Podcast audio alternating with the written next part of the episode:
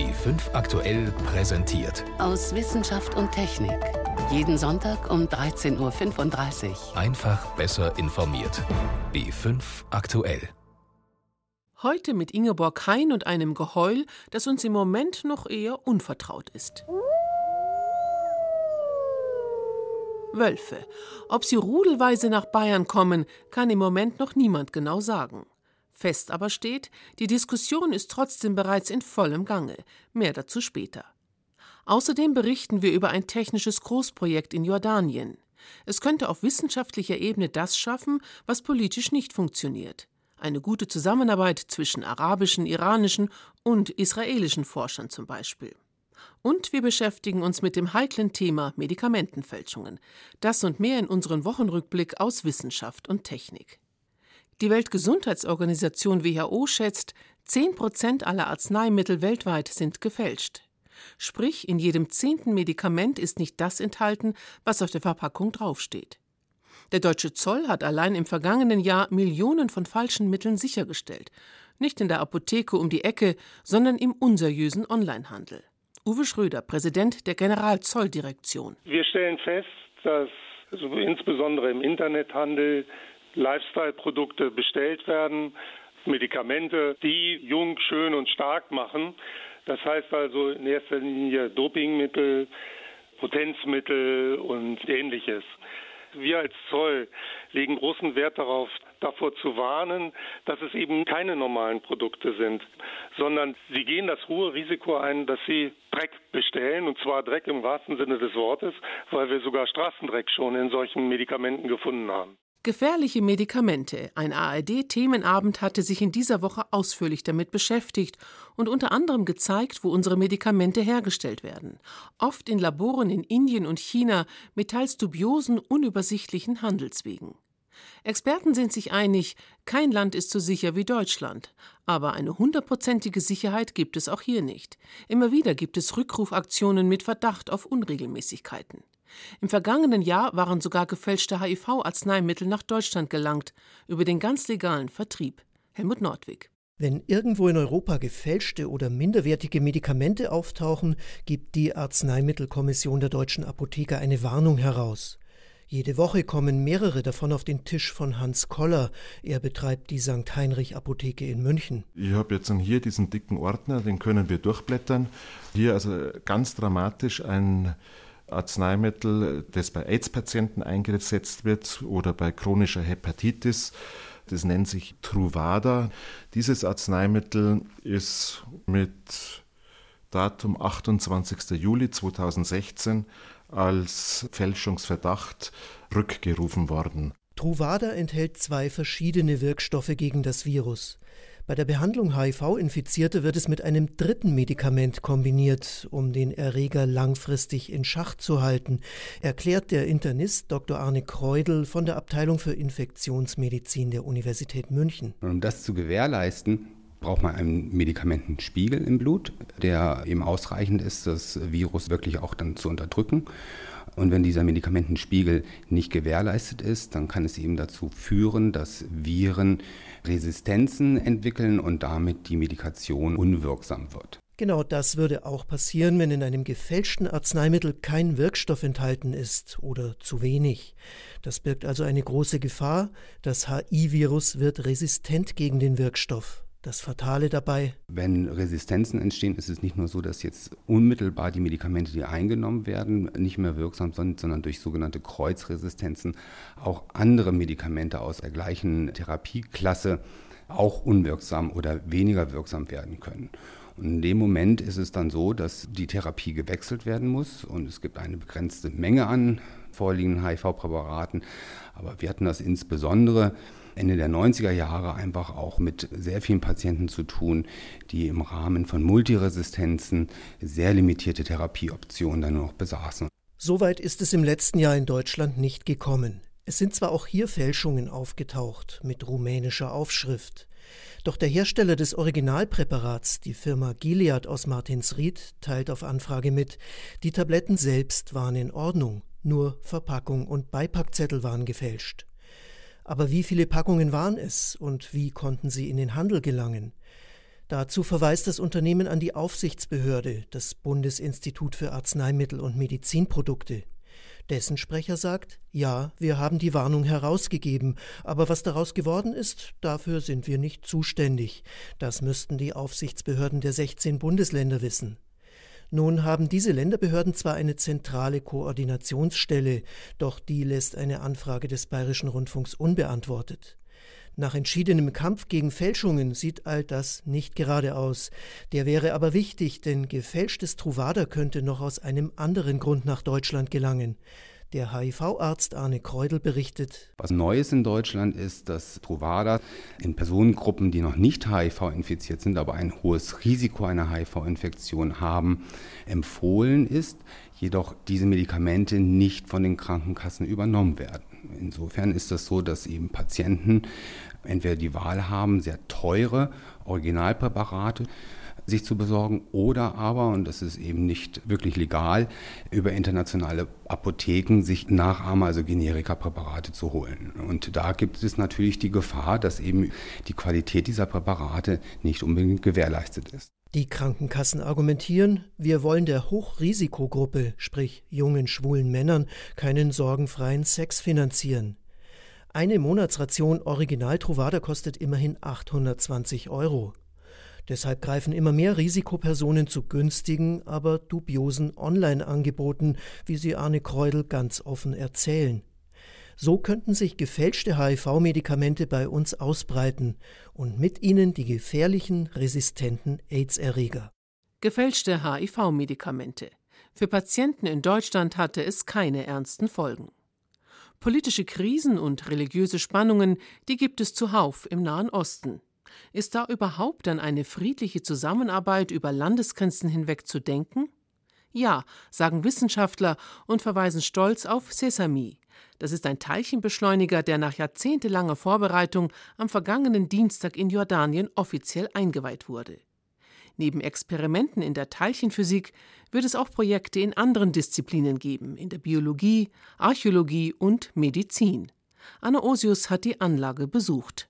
Wie ein schneeweißer Fremdkörper ragt sie heraus. Eine riesige Halle inmitten der ländlich-hügeligen Landschaft Ostjordaniens. Zwischen Dörfern und terrassiertem Ackerland liegt eines der zukunftsträchtigsten Projekte der gesamten Region. Sesame, benannt nach dem legendären Satz Sesam öffne dich aus dem Märchen Alibaba und die englische Abkürzung für synchrotrones Licht für Experimente im Nahen Osten, der erste Teilchenbeschleuniger der Region. Mohamed Yasser Khalil, einer der Direktoren. Dieses Projekt ist ein einzigartiger Ort. Hier können Wissenschaftler aus Ländern, die nicht in guten Beziehungen zueinander stehen, sich treffen, reden und hoffentlich bald zusammen forschen. Ein bisschen klingt es tatsächlich wie ein Märchen. Wissenschaftler aus eigentlich verfeindeten Nationen arbeiten zusammen. Israel trifft auf den Iran, Palästina und Pakistan. Die Türkei und Zypern sind dabei. Dieser Teilchenbeschleuniger ist mehr als ein wissenschaftliches Projekt. Es geht um eine Friedenskooperation der gesamten Region. Das ist eine schöne Sache und das ist eine gute Sache, finde ich. Der technische Leiter von Sesame, Erhard Huttel, ein Deutscher. Er erklärt, der Gedanke von Sesame ist nicht, wie etwa beim berühmten Teilchenbeschleuniger CERN in der Schweiz, Teilchen mit hoher Geschwindigkeit aufeinanderprallen zu lassen. Stattdessen Anwendungszweck ist die Produktion von Synchrotrondicht, das heißt Röntgenstrahlung. Wir haben drei Beschleuniger. Der erste, das Mikrotron, bringt die Elektronen auf 20 Megaelektronenvolt der zweite Beschleuniger dann auf 800 MeV. Und dann kommen sie in den großen Ring, der die Teilchen auf 2,5 Gigaelektronenvolt beschleunigt. Damit sind die Elektronen fast auf Lichtgeschwindigkeit. Normalerweise rasen die Elektronen geradeaus, doch durch Magnetfelder, sogenannte Ablenkmagneten, bewegen sie sich in einer Kreisbahn. Dort, wo sie abgelenkt werden, geben sie Energie frei, Strahlung, Licht. Es ist eine hochkonzentrierte Strahlung, die wir zur Materialanalyse nutzen können. Wir betreten die Halle mit dem Teilchenbeschleuniger. Weiße Betonplatten bilden einen gut zwei Meter hohen ringförmigen Kasten. Überall hängen gelbe Warnschilder. Achtung, radioaktive Strahlung. Erst als eine grüne Signalleuchte den Tunnel freigibt, können wir ihn betreten. Das Herzstück von Sesame, einen der Teilchenbeschleuniger, vor uns liegt ein baumdicker Ring aus ineinandergreifenden Stahlzylindern mit vielen Kabeln versehen. Ein Teil der bei Sesame verwendeten Technik kommt aus Deutschland. Die 1981 in Berlin gebaute Anlage Bessie 1 wurde nach jahrelanger Nutzung 1999 stillgelegt. kurz darauf abgebaut und nach Jordanien verschifft. Dort bildet sie den Kern der neuen Sesame-Anlage. Noch immer hängen im Teilchenbeschleuniger deutsche Warnschilder und das alte Herkunftsschild Bessie Berlin Adlershof. Rund 90 Millionen US-Dollar hat Sesame bislang gekostet. Die Anwendungsgebiete von Sesame sind vielfältig. Archäologen können das Alter von Kulturschätzen bestimmen. Kunstwissenschaftler entdecken übermalte Gemälde. Umweltforscher analysieren Bodenproben. Mediziner forschen an Krebszellen. Und sie alle nutzen Synchrotronlicht. Ein Beispiel aus der Krebsforschung, so Jihan Kamel, die als bislang einzige Frau bei Sesame arbeitet. Sie leitet die Abteilung für Infrarotlicht. Krebszellen neigen dazu, mehr Lipide zu produzieren als Proteine. Wenn wir zwei Proben haben und sehen, dass bei einer die Konzentration der Lipide, also grob gesagt der Fette, hoch ist, dann ist das ein Hinweis, dass sich dort etwas befindet. Was wir hier tun, ist Infrarot-Mikrospektroskopie, also eine Verbindung von Mikroskopie und Spektroskopie. Das ist nicht nur für die Diagnose interessant, sondern auch für die Behandlung von Patienten. Jihan Kamel öffnet einen Glasschrank voller mikroskopischer Objektträger. Vorsichtig nimmt sie einige Proben heraus. Auf der winzigen Fläche unter den Deckgläschen sind Stücke menschlicher Haut, Körperzellen, Krebszellen. Mit einem Synchrotron können wir viel mehr sehen als mit herkömmlichen Methoden. Die Bilder sind viel, viel genauer. Es zeigt uns das Unsichtbare, etwas, das man sich mit einem konventionellen Mikroskop nie hätte träumen lassen zu sehen. Ob Sesame es schafft, sich dauerhaft als wissenschaftliche Institution zu etablieren, ist unklar. Dennoch, den Anfang hat das Projekt gemacht. Technisch funktioniert der Teilchenbeschleuniger. Die kreisenden Elektronen warten nur auf Wissenschaftler, die hier ihre Forschung betreiben wollen. Und damit wird Sesame vielleicht tatsächlich zu dem, was in seinem Namen steckt. Ein schönes Märchen aus der arabischen Welt, das zumindest vorerst Wirklichkeit geworden ist. Anna Osius über einen Teilchenbeschleuniger, der vielleicht sogar als Friedensbeschleuniger dient. Sie hören B5 am Sonntag aus Wissenschaft und Technik im Studio Ingeborg Hein. Der Wolf ist zurück und viele sehen deshalb rot. Er raubt unsere Nutztiere, warnen die einen. Er hilft, das Ökosystem Wald zu regulieren, sagen die anderen. Fakt ist, immer mehr Wölfe durchstreifen Bayern. Heißt, die ersten Wolfsrudel könnte es bald geben. Brauchen wir also ein Wolfsmanagement? Dazu hatte die SPD in dieser Woche Fachleute in den Landtag eingeladen. Ein bisschen Wolf geht nicht. Der Wolf ist nicht aufzuhalten, aber wir schaffen es. Das ist das Credo des Wolfexperten Ulrich Wojcikowski aus dem oberbayerischen Oberammergau. Als gelernter Forstwirt und Wildbiologe wirbt Wojcikowski in der Fachszene und bei der Bevölkerung für Verständnis für die Rückkehr der Wölfe nach Bayern. Die großen Schwierigkeiten in der öffentlichen Debatte und die oft strikte Ablehnung vor Ort haben für den Oberammergauer ihren Grund vor allem in der Psychologie und im Stadt-Land-Konflikt wohin man kommt in unserer Kulturlandschaft, hat man für Wölfe nicht mehr viel Verständnis. Und da gibt es einfach zwei Fraktionen. Das eine sind Leute in der Stadt, die sich darüber freuen, dass Tiere zurückkommen, die wir ausgerottet haben. Und es gibt andere Leute auf dem Land, die dann mit der Rückkehr konfrontiert werden und einiges umstellen müssen und auch Verluste an Schafen, Weidetieren und so weiter zu beklagen haben, wenn sie nicht aufpassen. Und es liegt völlig in der Natur der Sache, dass die beiden Lager schwer miteinander kommunizieren können. Die Notwendigkeit, miteinander zu reden, wird steigen, denn immer mehr einzelne umherziehende Wölfe werden in Bayern gesichtet. Zum ersten Mal kam einer im Jahr 2010 von Süden her ins Rotwandgebiet am oberbayerischen Schliersee. Dort sorgte er für große Aufregung und Betriebsamkeit im Umweltministerium. Wolfmanagementpläne wurden erarbeitet, verschwanden aber auf politischen Druck von Almwirtschaft und CSU wieder in der Schublade. Zeit, diese auf den neuesten Stand zu bringen, meint Wolfsexperte Wojcikowski. Wir haben einen Managementplan für den Wolf Stufe 2. Wir brauchen unbedingt den Managementplan Stufe 3, nämlich für Rudel und nicht bloß für einzelne ortsfeste Wölfe. Ich erwarte, dass wir in diesem Jahr die ersten zwei Rudel in Bayern haben, in Grafenwöhr und den Bayerischen Wald. Und dann haben wir zwei Rudel und dann tritt das Management in eine neue Phase. Und da muss man uns jetzt richtig auf die Socken machen, um da politisch nachzukommen. Denn während in Nord- und Mitteldeutschland bereits um die 60 Wolfsrudel leben, hätte Bayern jetzt noch etwas Zeit, sich auf das Raubtier einzustellen. Platz wäre genug, allerdings sind die Konflikte absehbar, etwa wenn es um die Beutekonkurrenz mit den bayerischen Jägern geht.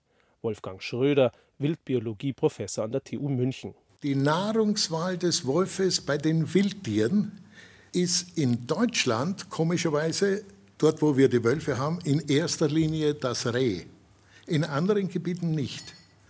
Die Österreicher haben noch nicht die großen Zahlen, aber über die Hälfte der gerissenen Wildtiere sind Rothirsche. Und dann kam mit Abstand das Reh. Und das ist meine Prognose, dass das in den Rothirschgebieten so weitergeht. Und das für die Jagd nicht erfreulich. Dass die Flachlandwölfe Reh vorziehen und die Bergwölfe das weniger wendige Rotwild, Hinweise dafür gibt es. Schafe gehören aber, wo verfügbar, auf jeden Fall zu den Lieblingsspeisen des Wolfs. Und die Schafherden sind vor allem in den Bergen sehr schwer zu schützen so Wolfsexperte Wojcikowski. Da kann man nicht leicht einen Zaun aufstellen. Da reißt die nächste Lawine oder der Steinschlag den Zaun wieder um. Man kann keine Pfähle in die Felsen reinhauen und so weiter. Man kann das mit Herdenschutzhunden probieren. Das kann zu Konflikten mit Touristen kommen. Also der Alpenraum als Wolfslebensraum, als künftiger wieder Wolfslebensraum, ist eine große Baustelle und da müssen wir uns gehörig zusammenreißen. Zwar gibt es Förderprogramme für Elektrozäune zum Schutz von Schafherden, aber bei der gezielten Förderung der Schäferei oder staatlichen Zuschüssen für die teuren Herdenschutzhunde sei noch Luft nach oben. Das kritisiert der Tirschenreuter Schäfer Johannes Rudorf, der mehrere Schutzhunde hält, meist Spezialrassen aus Südeuropa, die im Notfall gegen die Wölfe kämpfen sollen. Souveräne Herdenschutzhunde, die dem Wolf zeigen, dass es bei uns nichts zu holen gibt, sind eine sehr gute Präventionsmaßnahme mit nachhaltiger Wirkung. Schutzhunde, die ganzjährig bei den nicht eingezäunten Schafen leben, könnten auch für die bayerischen Alpen eine Lösung sein, meint Schäfer Rudolf. In der Schweiz ist das Konzept schon weit verbreitet. Aber bis sich vor allem die bayerischen Almbauern nicht mehr mit aller Kraft gegen die Rückkehr der Wölfe wehren, wird es noch viele vermittelnde Gespräche brauchen, meint Wolfskenner Ulrich Wojcikowski, Großzügige finanzielle Entschädigungen und Fördermittel allein werden nicht reichen. Es ist in erster Linie wirklich ein Problem der Sozialpolitik, der Kommunikation untereinander, des Abgleichs der verschiedenen Interessenlagen und weniger ein ökologisches oder wildbiologisches Problem. Die Wildbiologen haben hier eigentlich nur eine Nebenrolle. Die richtige Rolle, die wichtige Rolle haben Leute, die es verstehen, verschiedene Interessengruppen an einen Tisch zu kriegen und zu verhandeln, Konsens zu finden und Konflikte zu lösen. Ist die Rückkehr des Wolfs eine Erfolgsgeschichte? Da ist das letzte Wort noch nicht gesprochen. Ein Beitrag von Arne Wilsdorf. Fußspuren richtig deuten, das kann überlebenswichtig sein, etwa für die Inuit, um zu sehen, ob ein Eisbär in der Nähe ist. Je nachdem, wo sie leben, lernen sie wie andere indigene Völker das Fährtenlesen von Kindesbeinen an. Sie haben damit ein Wissen, um das sie Archäologen beneiden, wenn es zum Beispiel um prähistorische Fußspuren geht. Was liegt also näher, als Fährtenleser und Forscher zusammenzubringen, so wie vor kurzem auf einer internationalen Tagung in Köln? Tuitao und Uikunta knien vor einem Sandkasten. Im Sand sind frische Fußspuren. Spuren, die die Teilnehmer der Fährtenleserkonferenz zuvor in den Sand gelaufen haben. Die beiden diskutieren, suchen Fußabdrücke, die zur selben Person gehören, trennen Männer von Frauenspuren. Tuitao und Uikunta sind Jäger aus der Volksgruppe der San, die in Zumkwe im Nordosten Namibias lebt. Sogar die Fußabdrücke älterer von jüngeren Personen können sie unterscheiden. Denn die beiden haben von klein auf gelernt, schon ihre Mutter am Fußabdruck zu erkennen. Damit sind sie vielen Archäologen überlegen, betont Dr. Tillmann Lenzen-Erz von der Universität Köln. Denn wenn Archäologen alte Fußspuren entdecken, vermessen sie diese lediglich. Aber schon bei der Unterscheidung männlicher gegenüber weiblicher Fuß ist die Wissenschaft sehr unsicher. Die grundlegenden Messreihen, die es gibt, die so in der Literatur auch genannt werden, sind auch fast alle immer an Männern erhoben worden, sodass man da auch schon, wie in vielen Wissenschaftsbereichen, so diese Einschränkung auf die Welt als eine männliche Welt schon mal wieder vorgegeben hatte. Um alte Fußspuren besser deuten zu können, haben Lenzen Erz und sein Kollege Dr. Andreas Pastors vom Neandertal Museum 2013 die Fährtenleser der San mit in die Pyrenäen genommen. Vor fast 100 Jahren hatten Wissenschaftler dort in den Höhlen 17.000 Jahre alte Fußspuren gefunden, unter anderem im sogenannten Saal der Fersenabdrücke. Die Forscher vermuteten lange, dass dort ein ritueller Tanz stattgefunden habe. Denn in der Nähe fanden sich auch zwei Skulpturen aus Lehm, zwei Wiesente. Vielleicht haben fünf verschiedene Personen dort getanzt. Das glaubten die Forscher bis 2013. Denn den Fährtenlesern der Sun war schnell klar, hier gab es gar keinen rituellen Tanz, hier sind genau zwei Personen gegangen und die haben zweimal denselben Weg zurückgelegt. Andreas Pastors. Die Fersenabdrücke sind in die eine Richtung, etwas tiefer, 5 cm tiefer, als in die andere Richtung. Und wenn man sich jetzt das auf einer Karte anguckt, sieht man, dass die Fersen, die nicht so tief eingedrückt sind, sie gehen zu einer Lehmentnahmegrube. Und die Fersen, die tiefer eingedrückt sind, gehen von dieser Lehmentnahmegrube weg in Richtung der beiden Lehmskulpturen. Die Erklärung der San: Die beiden Personen haben Lehm geholt und in die eine Richtung getragen. Dort modellierten vor 17.000 Jahren Menschen aus genau diesem Lehm die beiden Skulpturen. Andreas Pastors hat die Menge Lehm ermittelt, die man für die beiden Wiesente benötigt. Und die stimmt genau mit der Menge überein, die aus der Grube geholt wurde. Was letztendlich noch nicht zu dieser ganzen schönen Geschichte passt, ist die Frage, warum die Menschen auf den Fersen gegangen sind. Der Fersengang ist etwas, was mit dieser Geschichte erstmal so nichts zu tun hat. Also ist nicht begründet durch eine rein logische, praktische Sache, sondern hier haben die Fährtenleser uns gesagt, dass die einzige Möglichkeit als Barfußgänger anonym zu bleiben, ist die, indem man die Zehen hochzieht und auf den Fersern läuft. Weil dann würde die Gruppe nicht unbedingt erkennen, wer hier gerade langgelaufen ist. Die Zehenabdrücke sind für erfahrene Fährtenleser wie ein Fingerabdruck. An ihrer Stellung, ihrer Härte, Größe und Biegung können sie einzelne Personen unterscheiden. Auch in anderen Höhlen haben die Fährtenleser der San mit ihren besonderen Fähigkeiten Spuren entdeckt, die den Wissenschaftlern zuvor entgangen waren. Sind Fährtenleser also die besseren Archäologen? Nicht unbedingt, sagt Professor Matthew Bennett von der Universität in Bournemouth in England. Auch er beschäftigt sich seit 15 Jahren mit dem Thema. Es muss wissenschaftlich bewiesen werden. Man muss die Fährtenleser einem formalen Test unterziehen, wo wirklich geprüft wird, was sie können, in einem ihnen unbekannten Umfeld. Oder man muss ihre Kunst auf statistische Art beweisen. Das sind verschiedene Enden des Spektrums. Fährtenlesen oder eine wissenschaftliche Annäherung. Und die große Kunst ist, diese beiden Dinge zu verbinden. Na dann auf eine gute Zusammenarbeit. So viel für heute aus Wissenschaft und Technik. Am Mikrofon Ingeborg Hein.